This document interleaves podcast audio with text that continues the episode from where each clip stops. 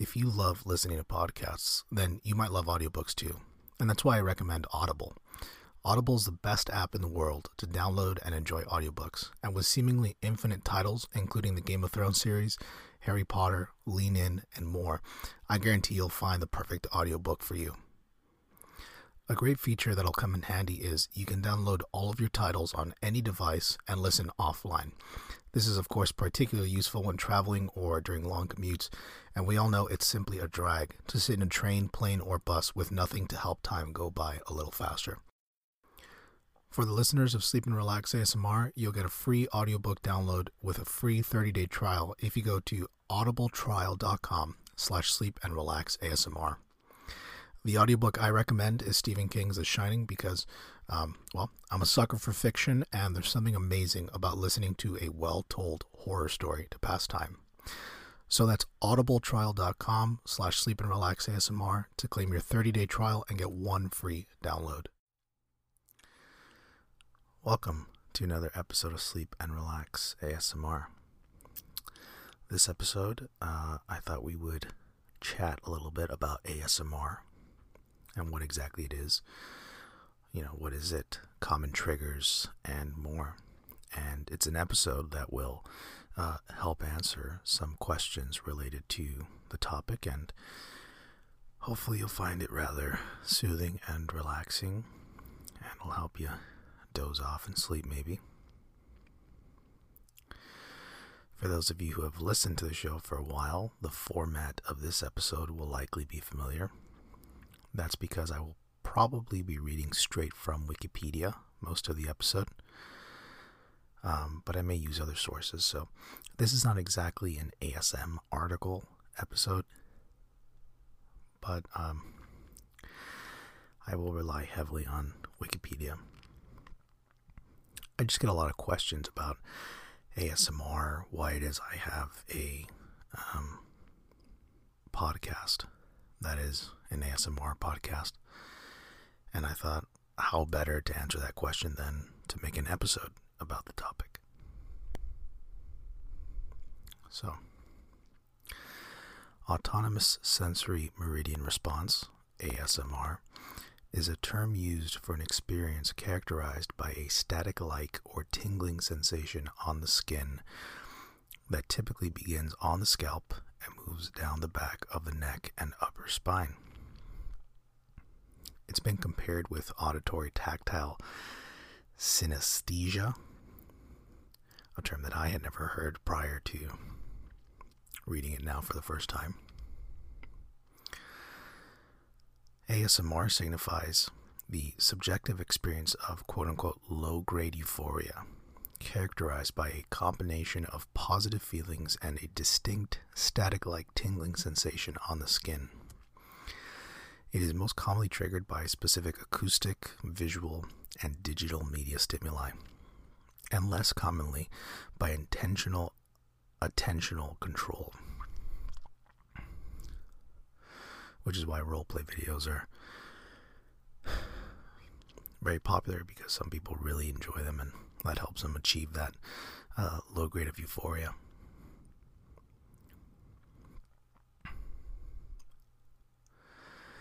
The term autonomous sensory meridian response was coined, coined on February 25, 2010, by Jennifer Allen, a cybersecurity professional residing in New York in the introduction to a Facebook group she founded entitled the ASMR Group. Prior to the subsequent social consensus that led to what is now the ubiquitous adoption of that term, other names were proposed and discussed at a number of locations, including the Steady Health uh, Forum, the Society of Sensationalists Yahoo group, and the Unnamed Feeling blog. Proposed formal names included attention induced head orgasm, attention, these are all different names, by the way, attention induced euphoria, and attention induced observant euphoria. While colloquial terms in usage included brain massage, head tingle, brain tingle, spine tingle, and brain orgasm, which is brilliant. That's kind of what I equate it to when I experience ASMR. It's kind of like a brain orgasm. Really beautiful feeling. Whilst many colloquial and formal terms used and proposed between 2007 and 2010 included reference to orgasm, there was during that time a significant majority objection to its use among those active in online discussions, many of whom have continued to persist in differentiating the euphoric and relaxing nature of ASMR from sexual arousal. However, by 2015, a division had occurred within the ASMR community over the subject of sexual arousal, with some creating videos characterized as ASMR erotica. Well, ASMR erotica. I read that poorly, I apologize. Which are deliberately designed to be sexually stimulating. The initial consensus among the ASMR community was that the name should not pose a high risk of the phenomenon being perceived as sexual. Given that consensus, Allen proposed autonomous sensory meridian response. Allen chose the words intending or assuming them to have following specific meanings autonomous to mean spontaneous, self governing, with, within or without control, sensory meaning pertaining to the senses of sensation, meridian signifying a peak, climax, or point of highest development, response referring to an experience triggered by something external or internal. Allen verified in a 2016 interview that she purposely selected these terms because they were more objective, comfortable, and clinical than alternative terms for the sensation. She explained she selected the word meridian to replace the word orgasm due to its meaning of point or period of greatest prosperity. The term autonomous sensory meridian response and its initialism ASMR were adopted by both the community of contributors to online discussions and those reporting and commenting on the phenomenon.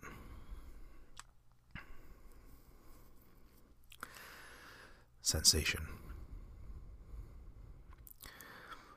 The subjective experience, sensation, and perceptual phenomenon now widely identified by the term autonomous sensory meridian response is described by some of those susceptible to it as, quote unquote, akin to a mild electrical current or the carbonated bubbles in a glass of champagne. That's a great way to describe it. That for me is sort of how I experience it, which is I, um, for, for me, typically it's um, low spoken voices, sort of like the tone I have right now, and a mixture of that with maybe uh, some whispers here and there. And it doesn't really matter the subject matter of, you know, the episode or the whatever. Um, it's just a certain tone that I really like. And I sort of feel that sensation of carbonated bubbles um, typically start on my head and it kind of just flows down the rest of my body. And it's, it's again, it's a wonderful feeling. Hopefully, at different points of this episode, you get the exact same uh, sensation. That is the goal of the podcast, of course. So, now we'll move on to triggers.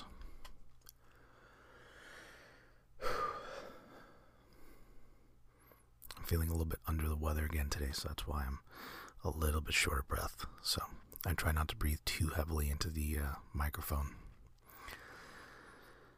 Um, so bear with me.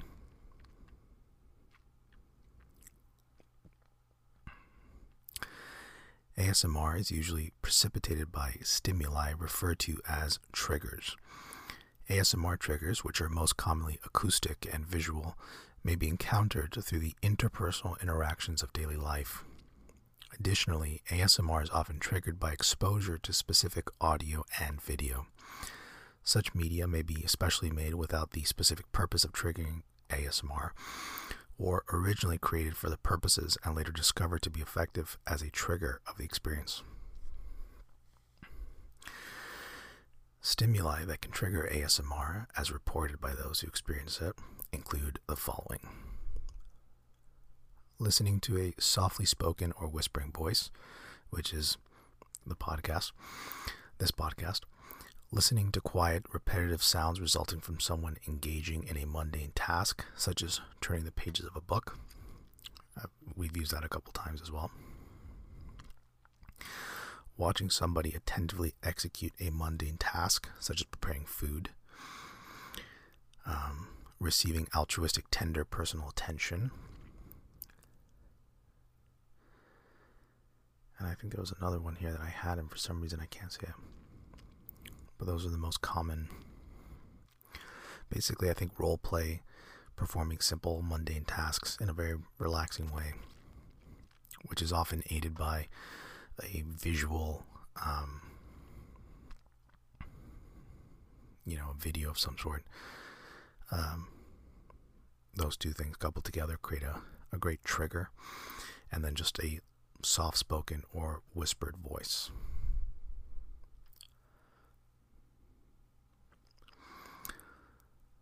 Whispering triggers.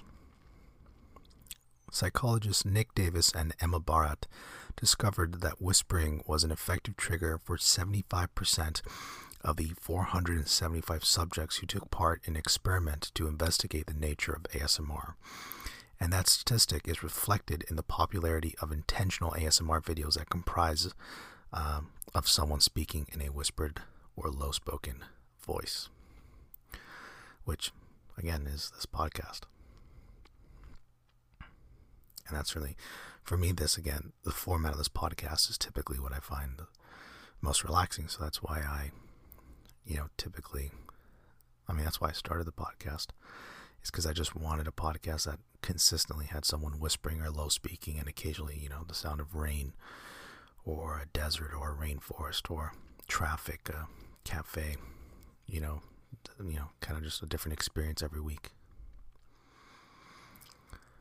Um, continuing on the theme of triggers, where did I leave off here? Acoustic triggers. Many of those who experience ASMR report that some specific non vocal ambient noises are also effective triggers of ASMR including those produced by finger scratching or tapping a surface. The crushing of eggshells, that's a great idea. I should really try that episode. The crinkling and crumpling of a flexible material such as paper, writing, or a person eating, which I've done a couple of eating episodes that you should listen to if you haven't. Personal attention role play triggers.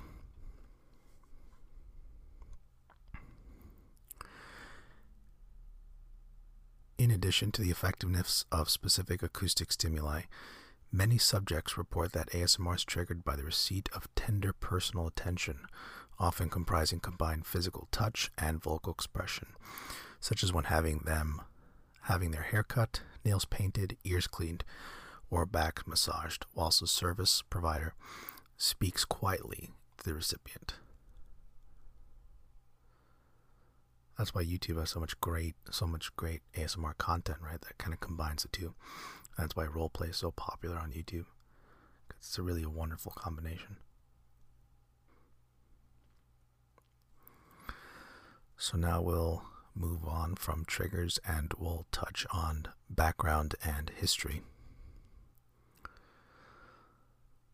The contemporary history of ASMR began on October 19th, 2007, when a 21 year old registered user of a discussion forum for health related subjects at a website called Steady Health with the username OK Whatever submitted a post in which they described having experienced a specific sensation since childhood, comparable to that stimulated by tracing fingers along the skin, yet often triggered by seemingly random and unrelated non haptic events, such as watching the puppet watching a puppet show or being read a story.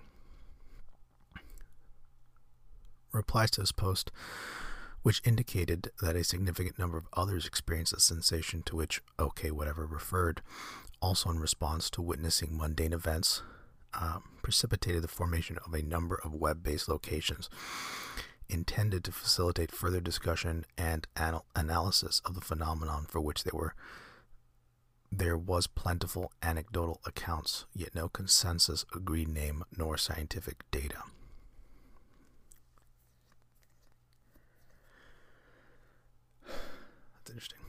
I'm learning all this as well for the first time, right? A lot of this I'm reading for the first time, so I understood that ASMR is a relatively new phenomenon and, and one that I, well, not a new phenomenon, but something that is um, gaining a lot of notoriety and, and recognition. Um, so it's just kind of interesting to hear how, you know, a person whose username was okay whatever posted about in 2007, and since then it seems to have really um, kind of taken up a world of its own.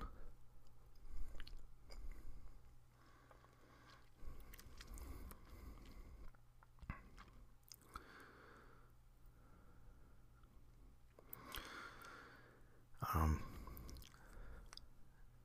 a Yahoo groups called the Society of Sensationalists founded on December 12, 2008, by a user named Ryan, aka Mystery, uh, created a blog or wrote a blog titled The Unnamed Feeling, which launched on February 13th, 2010. Excuse me, the article was, the blog was launched by Andrew MacMuiris and was called The Unnamed Feeling an ASMR Facebook group founded on February 2015, 2010 by Jennifer Allen, um, and a subreddit forum created by an individual with the username.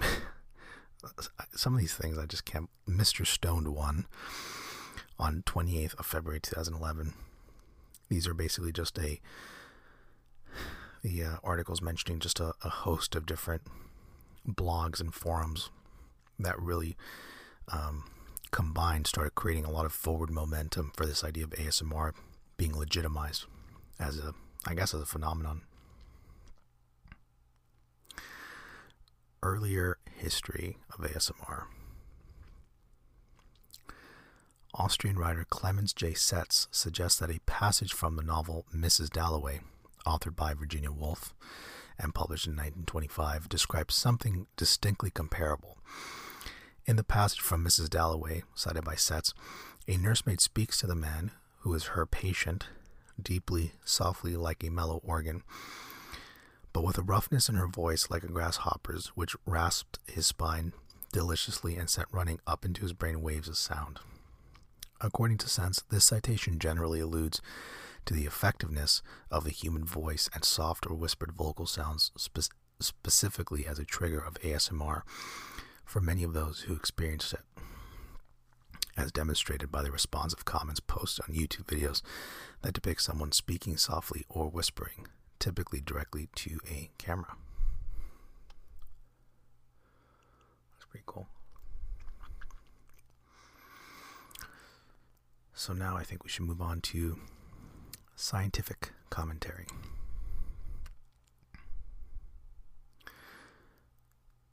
A number of scientists have published or made public their reaction to and opinions of ASMR. On March 12, 2012, Steven Novella, Director of General Neurology at the Yale School of Medicine and an active contributor to widely reported uh, and academically cited discussion and debate on topics related to neurology, uh, published a post about ASMR on Neurolo- Neurologica, a blog dedicated to his writings on neuroscience.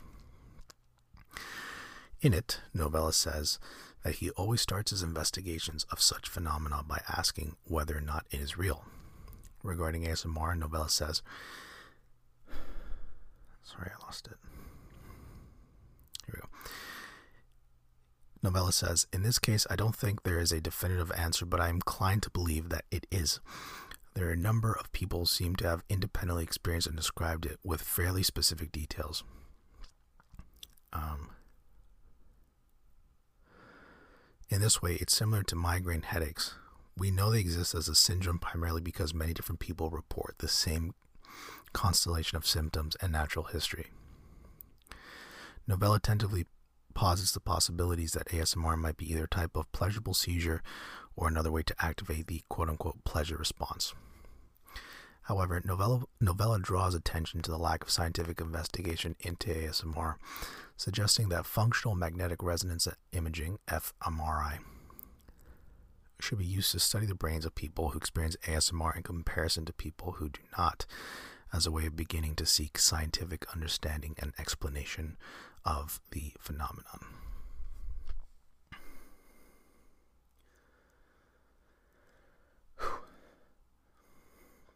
A lot of fact nuggets in this one. I think we'll finish off with statistics.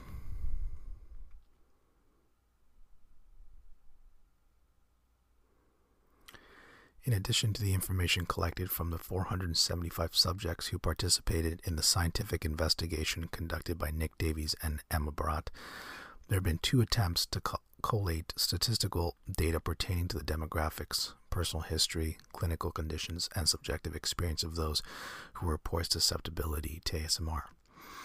Firstly, in December 2012, Craig Richard, a blogger on the subject of ASMR, published the first results of a poll comprising 12 questions that he had received 161 respondents, followed by second results in August 2015, by which time there were 477 responses.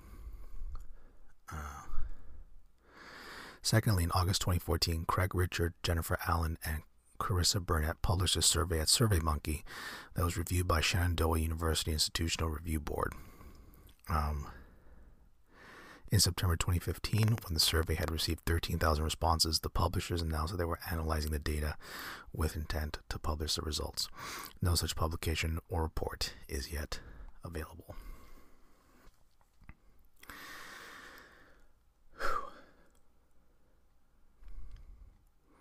It's interesting. I mean, it's definitely a very real phenomenon, and um, I've experienced it, and I'm sure if you're listening to this, you probably experience it um, to some degree. It's definitely not a sensation that you know just sends huge shivers down my back or anything like that. But again, it kind of feels like little bubbles forming at the top of my head and just kind of in a very nice way and kind of spreading itself down throughout my body. But uh, I think we'll leave it there for this episode. Um, yeah, I hope that answers some of the questions on what is ASMR, some of the common triggers. Is it real? Is it not? What does you know statistics and data have to say on the topic? Um, if you have any questions for the show, you can always email us at hello at sleepandrelaxasmr.com. You can check out our website, sleepandrelaxasmr.com. And uh, yeah, if you have suggestions on episodes you'd like to see me do or um, anything of that nature, you can always uh, just send us an email and uh, we respond fairly quickly. So, with that, um, I'm going to say that that is the end of this episode. Thanks as always for listening and take care.